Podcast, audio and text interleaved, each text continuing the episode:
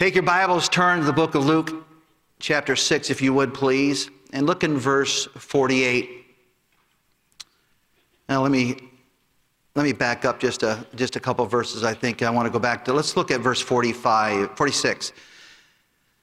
And it says, uh, Why call ye me Lord, Lord, and do not the things which I say?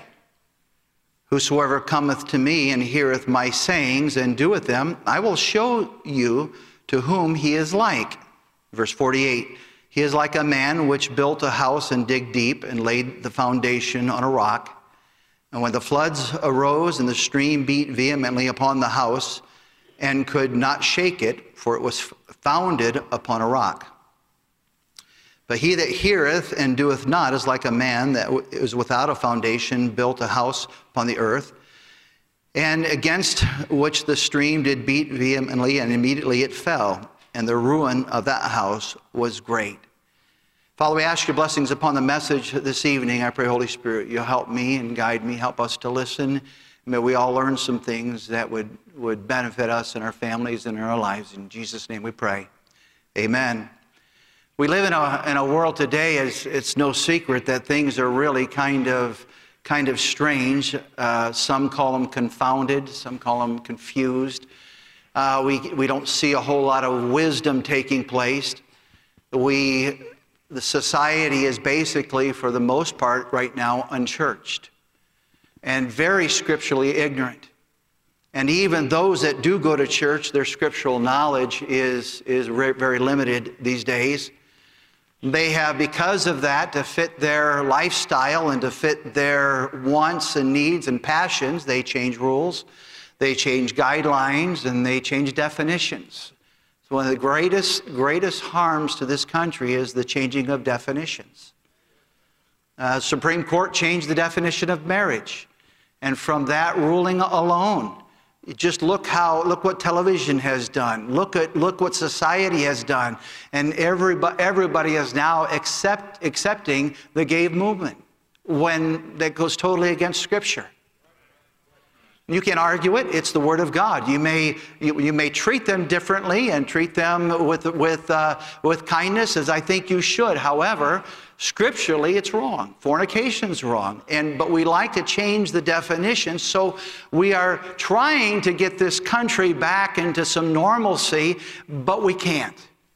And we look at Washington, D.C., and we look at presidents, and we look at congressmen and senators, and we think, why aren't you acting wisely? Why aren't you doing things that are right? And it's because the foundations have gone and they, are, they have been broken down, and they are continually being broken down. It was the preachers of the last two generations that really thundered this out, and they did a great job on it. And they really, I believe, I think we would have been where we are now 35 and 40 years ago had the John. Rices and the Jack Hyles and Lee Robersons not thundered these things out in those days. But now we, the Bible says in Psalms 11:3, if the foundations be destroyed, what can the righteous do? What can we do? I mean, do we, we, you know, fold up our tents and we go find an obscure place to live? Then we're not, then we're breaking, by doing so, we're breaking uh, the, the laws of God because God told us to go out and reach the world for Christ. You can't do that if you're held up in a small little community in Wyoming and you're going off the grid because you're going to rear your family alone. Now, listen, you know, that may sound like a good idea, and I doubt anybody here is going to do that, but, but the truth is, that's not what God had in mind for us to do. We go back to Genesis, start at, starting at the beginning. If we want to figure out what to do, we got to look at what God did. And first of all, God created the whole, the whole world. Let's go back to Genesis chapter 2, if you would please. And I want you to look at, we're going to read several verses here, Genesis chapter 2. I'm going to start in verse 15. Now, bear in mind that the world at this point in time, there was no sin, right? Adam and Eve had, not sinned yet at this point in, in, in Scripture. So God created the heavens and the earth, and He put Adam and Eve in the garden, and He starts humanity. A perfect place, a perfect world. But look in Genesis chapter 2. And the Lord took the man and put him into the Garden of Eden to dress it and to keep it. And the Lord God commanded the man, saying, Of every tree of the garden thou mayest eat freely, but of the tree of the knowledge of good and evil thou shalt not eat of it. For in the day that thou eatest thereof thou shalt surely die. And the Lord God said, It is not good that man should be alone. I will make him a helpmeet for him. And out of the ground the Lord formed every beast of the field and every fowl of the air and brought them into Adam to see what he would call them. And whatsoever Adam called every living creature, that was the name thereof. And Adam gave names to all the cattle and to the fowl of the air and to every beast of the field. But for Adam there was not found a helpmeet for him. Verse 21 And the Lord caused a deep sleep to fall upon Adam, and he slept. And he took one of his ribs and closed up the flesh instead thereof. And the rib which the Lord God had taken from man, he made woman and brought her unto the man. And Adam said, This is now bone of my bone and flesh of my flesh. She shall be called woman because she was taken out of man. Therefore shall a man leave his father and mother and shall cleave unto his wife, and they shall be one flesh. In these verses here, and one other verse in the, the introduction of humanity to this world, God sets the foundation that we should live upon, even to this day. You say, well, you know, this world has gone to hell in a handbasket, and there doesn't seem like there's anything that we can do. You're probably right. It may take just God intervening with a revival unlike we'd ever seen before to take, take what's being done now and fixing it. But you can, you can take your own world and you can make it upon, and build it upon a foundation, the foundation that God laid, laid for us here in the book of Genesis. And I want you to take a look at that. You're going to write down a few things if you want to that might help you. In chapter 2, verse 15, the first foundation that God laid was work. The Lord took the man and put him in the garden to dress it and to keep it. And then he looked down in verse 19, out of the ground, God formed every beast of the field and fowl of the air and brought them to Adam. To, he would name them and call them by their names and gave them names. So the first thing that God gave Adam to, to do was work. Now, we, we don't think of that in light of a perfect world. We, we didn't think that Adam had to work because well, the Bible gave him, God gave him jobs to do. One of the things that's missing in many of our homes, and I, I would like to think in, our, in our, our church here, in our Christian, Christian realm, that we do a pretty good job, and mainly from the children and kids that I've been around, we do a pretty good job in teaching our kids to work. I got to give you credit for that. And you, our kids earn their way at their senior trips, and uh, they, uh, they're having car, car washes on Saturday to help raise money, and they'll, and they'll work, and they'll work hard. But those of you who have children coming up, one of the great blessings you can give to your child is not a fancy house, but a lot of work to do. And, I, am not lying on this. I was 18 years old before I, before I found out Labor Day was a holiday. Labor Day, my, my dad would not let any of us go anywhere. He was off work that day, and I just thought it was the time of the year where you just got things done at the house. But you know, me and my brothers and sisters, we've all, we all learned to work. We all learned to pay our own way. And uh, if we wanted to go to camp, we paid our way to camp. If we wanted to go on the activities, we paid our way for activities. And mom and dad helped on some things here and there, but and school bills and things of that nature. But even that, you know, my dad would bring armatures home from, from the mill that were being thrown out, and his boss gave them to him, and we would strip the copper out of those armatures. Me and my two brother, uh, brothers that were close to my age, and we would bust that out and, and, and take uh, wire snips and, and snip that copper out. Dad would scrap it and pay school bill. We all learned to work. Everybody had to work. And in our home, we, we had all kinds of chores that mom and dad had for us. And Ecclesiastes, Ecclesiastes 2, verse 24 says, There's nothing better for a man that he should eat and drink and that he should make his soul enjoy good in his labor. This also I saw that it was from the hand of God. Labor is good. You know, labor, though Adam had to work in the garden, and teenagers are in here tonight, they're not in their, their service, so you got to listen to this. You know, Adam and Eve, they, they were without sin when God created them, but He gave them work to do. They, were, they would enjoy their work, I would guess. I can't imagine, the Bible doesn't even say that they griped and grumbled about, about working.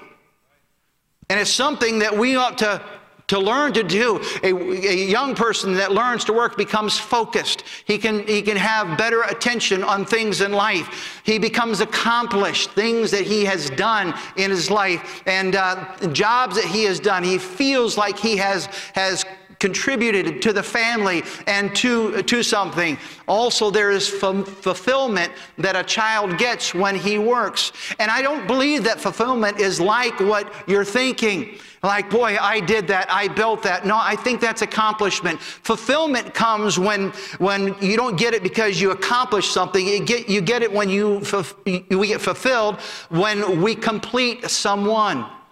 Work helps complete a boss. It helps com- complete a job. It helps complete people. And we, you know, we learn to work. We learn to enjoy work. We get focused, we get accomplished, and we get fulfilled in life. And young people today, and you can turn on any, any uh, television newscast and they'll talk about during COVID time. I'm glad I didn't, I wasn't a teenager during COVID time. Can you imagine what my parents would have put me through? I'd have been begging to go to church and go to school. But you know, kids today are not feeling accomplished. They're not feeling, uh, they're not able to express themselves because they're not in the classes in many cases. And you know, a lot of that, is, in my opinion, is because they are not working. They're video gaming, they're, they're doing other things uh, and watching movies and, and uh, not learning to do uh, chores and not accomplishing things in their life. So, one of the foundations of this society is work. And teenagers, if, if somebody calls you a good worker, they have given you high praise. If they can't give you a job and turn their back and you accomplish that job, you're, you're not scriptural. You have not built for your life, your future, your mate, a foundation that's built upon work. Let's look at another verse in verse 17. Verse 17 there. But of the tree of the knowledge of good and evil thou shalt not eat of it, for in the day that thou eatest thereof thou shalt surely die.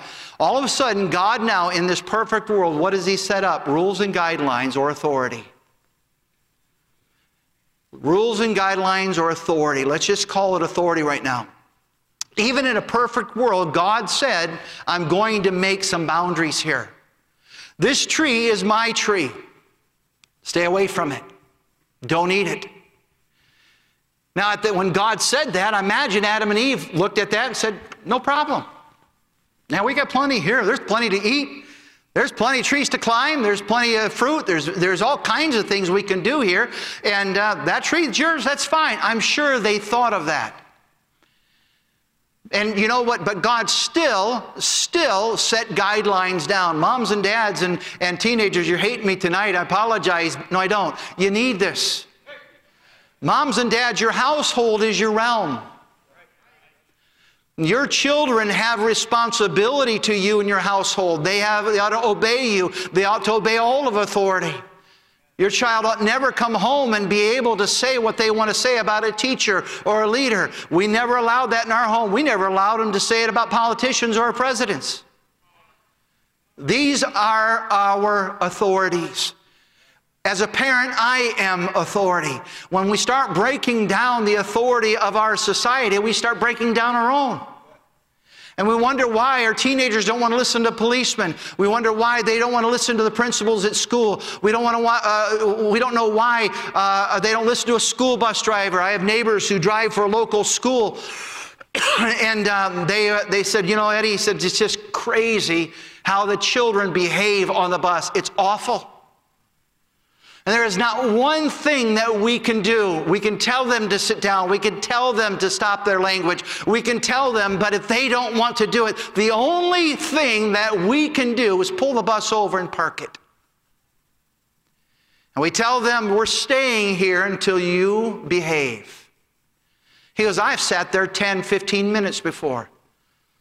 And if we stay a certain number of minutes, we're then uh, we, we're told that we've got to call the police, and the police will come and remedy the situation. But you know, that's a far cry from a bus driver calling my dad. And they're not allowed to call the parents. There's, because there's no respect or little respect of authority. It's hard to get a yes, sir, and a yes, ma'am, and a no, sir, and a no, man out, out of a young person today. And I'm glad we teach these things in our school, and I'm glad our principals uh, pay, pay close attention to that, and they try to get across a heritage to our young people. And part of that heritage is are these, these building blocks or these foundations that God, God put in the Bible from back in the beginning of time. And parents, they ought to respect you, they ought to respect leadership.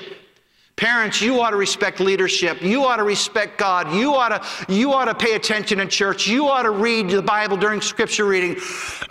you ought to tithe to church. You ought to do your best to lead by example, by you believing in God and you trusting God and you obeying God and you obeying the local authorities and you obeying the preacher and you obeying those that have the rule over you. And pass that on. Look back, if, we, if you would, in chapter 2 again, verse 24, 20, 21. Let's start there. The Lord God caused a deep sleep to fall upon Adam, and he slept, and he took one of his ribs and closed upon uh, the flesh, uh, closed up the flesh instead thereof, and the rib which the Lord had God had taken from man, he made woman, and brought her unto the man. And God said, now, this is bone of my bone and flesh of my flesh. She shall be called woman because she was taken out of the man. The third building block or the third foundation that God had set for us back, back in Genesis here was marriage. Was marriage. It was between the only two human beings on earth. There wasn't a third one. And mankind could call whatever marriage whatever they want. They can change the rules all they want, but it doesn't change the doctrine of the Bible. It doesn't change what God said and what God made it. And our young people are learning today to be very accepting, accepting of the, a, a neutral gender and uh, waiting for children and juniors to decide what gender they're going to be. And that's so anti Bible because God never has made a mistake. And when He created you and He created me, He did it specifically. Then God decided to put a man and a woman together because what was coming, another building block, the family, in just a few moments we'll get to, but he had a mom and a dad, a husband and wife. He had marriage.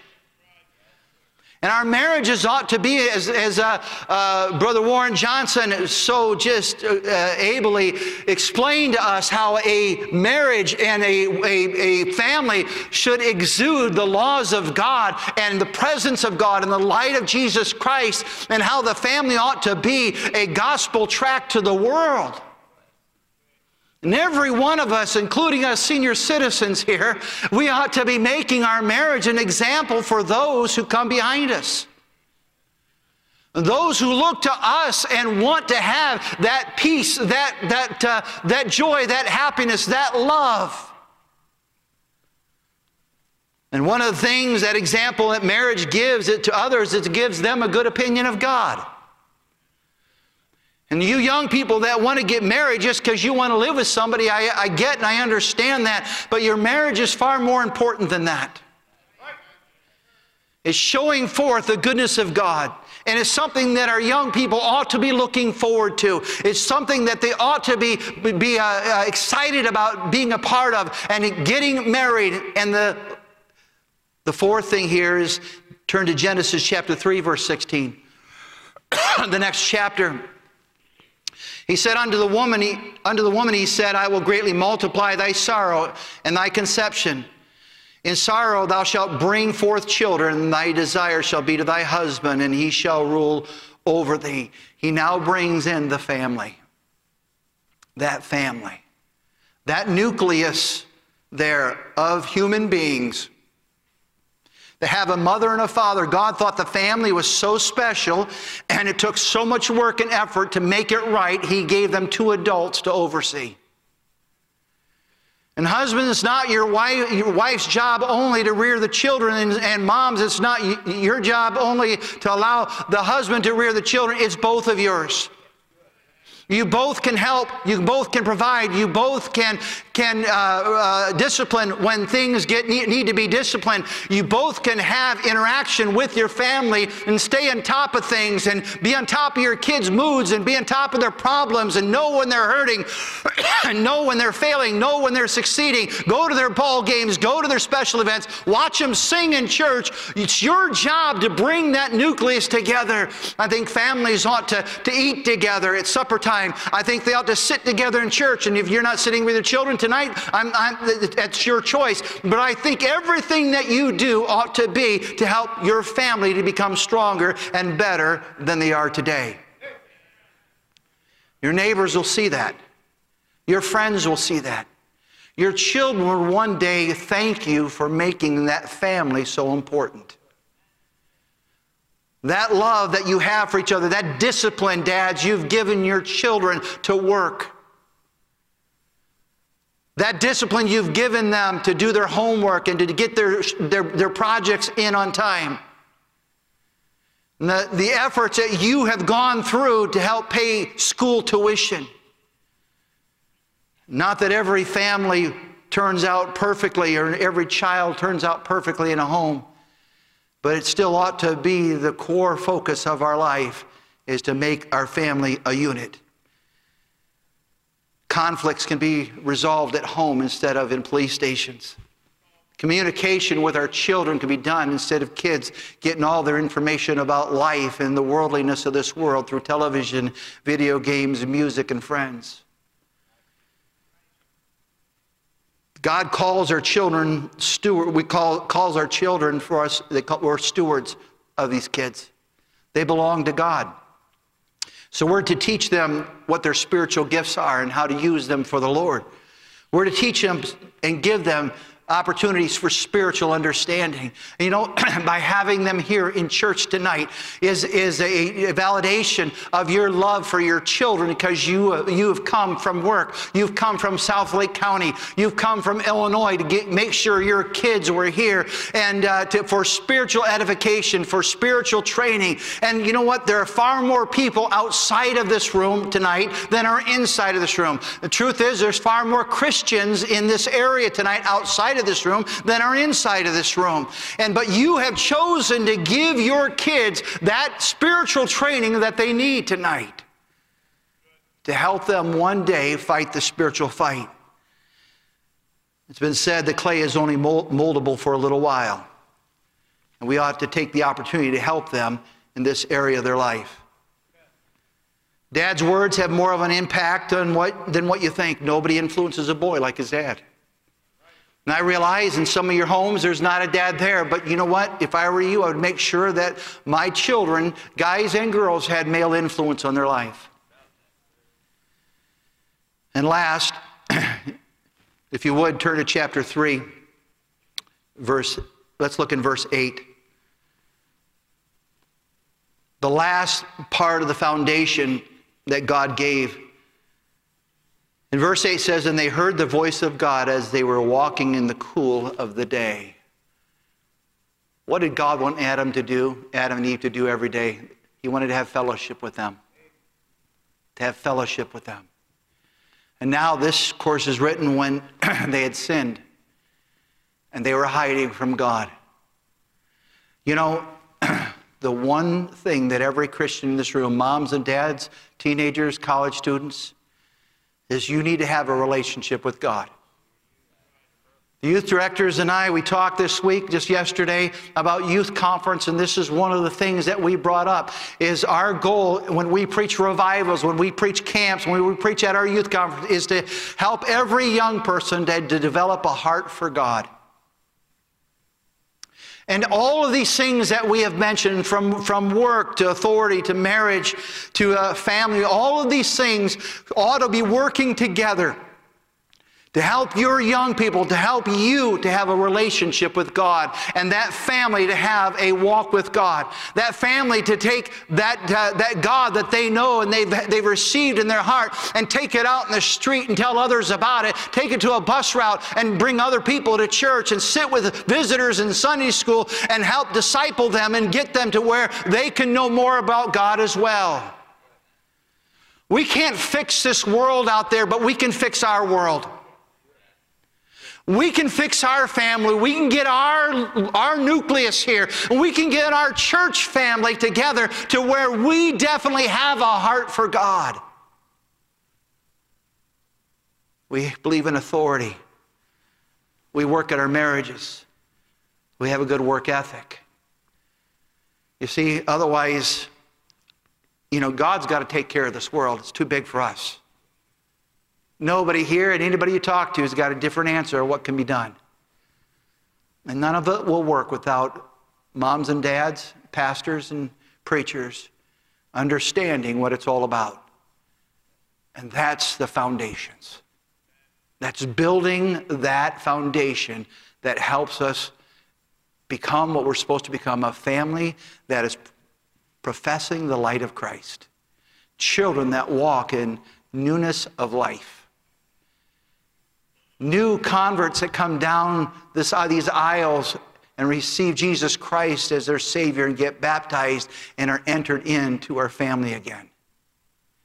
That's the only thing that we know, can know to do. You know, it's when this church was going through some very difficult days. Brother Wilkerson came to be our pastor. What did he do? Hey, let's all get discipleship. Let's go back to the foundations of the do- doctrines of the Scripture. And man, in just a little over two years' time, close to 3,000 people, members of this church, went through discipleship. Spirits were changed, lives were changed, people were soul winning. You're passing out tracts, you're giving to missions man, well over $1.8 million last year to missions. When you get the foundations right, the building can, can go big and it can last for a long time.